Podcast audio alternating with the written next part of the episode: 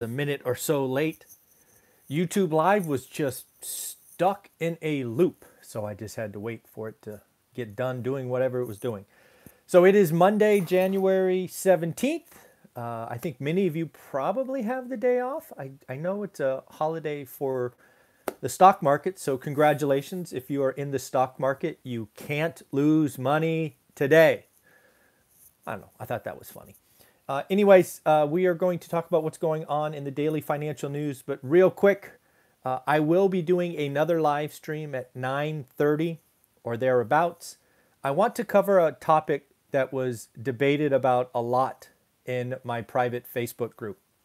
So I have a private Facebook group. It is called One Rental at a Time Works. It is attached to my How to Get Started One Rental at a Time course. It's the one I often talk about with my positive impact score. So, over the course of the weekend, there was a Bigger Pockets podcast uh, with David Greene. Uh, I guess about minute 45 or 38 or whatever it was. Uh, uh David answered a question about cash flow uh, and or equity slash appreciation. Uh, as it happens to be, the person who asked the question is also a course member. So what I'm going to do at 9:30 or thereabouts is I'm going to have two live streams. One, I am going to read the question that David was given, and then I'm going to walk through kind of my answer. Uh, I think my answer is um,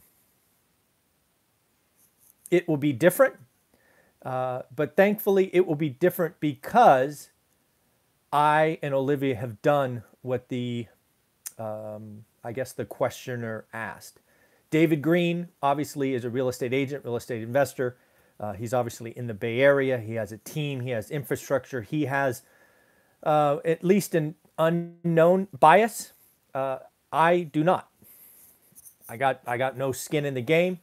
Plus, Olivia and I also, as you will see, replaced two six figure incomes. So I will break down that question in detail. There's a lot in it, uh, a lot of assumptions, but I will do that. And then, second, I will do another um, live stream just about the broad question of appreciation and cash flow. Because as you will see, the question is very nuanced but I want to also tackle the bigger question. So I'm going to do that in two separate live streams just to cover both bases. If you're interested in joining the group, uh, there is kind of a, I don't know, a price of admission. You have to buy the course, How to Get Started One Rental at a Time. That gives you how I learn my market, do yield, focus, daily discipline, all the stuff I talk about. Uh, but then the, the group is free. Uh, all you'll have to do is join the Facebook group called One Rental at a Time Works. You ask to join, you answer three questions, we validate that you purchased the course, and you're in, and it's free. So that's what I got for you. So a lot of two more live streams coming. It is a holiday. Hopefully you can join me there. Uh, but yes, I want to give a shot of answering the question on from Bigger Pockets and uh, the David Greene gave. So, a couple of things to talk about today. There's a lot going on. Uh, don't know if you saw this, but some housing start data came out last week that I missed or at least didn't report on. Looks like housing starts are picking up but slowing down. Let me explain. So, housing starts uh, are now on pace. They, they annualize this number at 1.68 million. That annual starts number is highest since 1974. Damn, that's almost 50 years. Uh, but yes, that, that is very interesting. And prices are up 17%. So that's picking up, right? They're, they're starting more homes. But here's the problem they're actually slowing down. Slowing down. Dead days uh, we've talked about this a couple of times. This is where builders basically get nothing done because they're waiting on windows or labor or something, right? They used to average right around seven months start to finish. The builders now are getting really close to 11 months, uh, with some reporting 12 months. That's a lot of dead days, carrying cost, risks from weather. It's um, it's tough and material costs are up 14.1%. So it, in my opinion, is a very dangerous time to be a property developer because dead days are expensive. Uh, prices uh, of materials are up. There are delays, unexpected delays. So again, it's a really it's a really tough time, right? Again, starts are up 1.68 million, highest since 1974, but they're also slowing down. Labor crunch, just really really messy time. Next up, China. Uh, well, it happened, and I told you it would happen. I think I talked about this two weeks ago, maybe three. Uh, China is going to have to continually cut rates, uh, and they announced one again today, which is our yesterday, but they're today. You get it, the whole time zone thing. They cut rates, they actually cut two different rates. They are trying to inject liquidity into the system. This is the classic definition of pushing on a rope. What is going on in China? Well, we've talked about it. They have dented, damaged, scarred their individual consumers. They need these individual consumers to continually buy property. And when they don't, their property development companies go broke. They die because cash flow has died, right? They can't pay the bills. They can't pay the debt. They can't pay the suppliers. They can't pay the employees. It's just a whole kind of mess. And now they're reporting numbers about housing prices and this, that, the other. I don't believe them. Clearly, their market is struggling. Again, when examples of Nike and Starbucks report that China is a miss, you can extrapolate that to other areas. Again, it is going on. Uh, consumer demand is down, property slump, and lo and behold, as we talked about yesterday or the day before, the largest property developer, right? Evergrande is the second the largest, I forget their name, called like Country something, Country Homes or something like that. Uh, they are now in trouble. And lo and behold, they are now finding off, um, what do they call it? Off book debt. This debt that doesn't show up on the balance sheet anywhere. Sort of like Enron. Yeah, off balance sheet debt. That's the word I was looking for. It is amazing what happens when the tide goes out, right? Warren Buffett's famous statement when the tide goes out, we find out who is swimming naked. And now it appears many, if not most, of the Chinese de- uh, developers have off balance sheet debt uh, that those debt holders still want to get paid and they are going to squawk. It is going to be messy. I am now convinced, I'm saying for the first time, what is it, January 17th? That the Chinese government is going to have to come in and bail out their property developers. Bailouts, just like in the US, which let's be clear, we have done lots of bailouts, so this is not a China only thing. China bailouts will be like the ones in the US. There will be winners and losers. Remember the banks in the Great Recession, right? JP Morgan, you take this one, Wells Fargo, you take that one. These forced marriages, it is going to happen in the Chinese market every seemingly every week, month, more debt is found, property sales are down, and cash flow.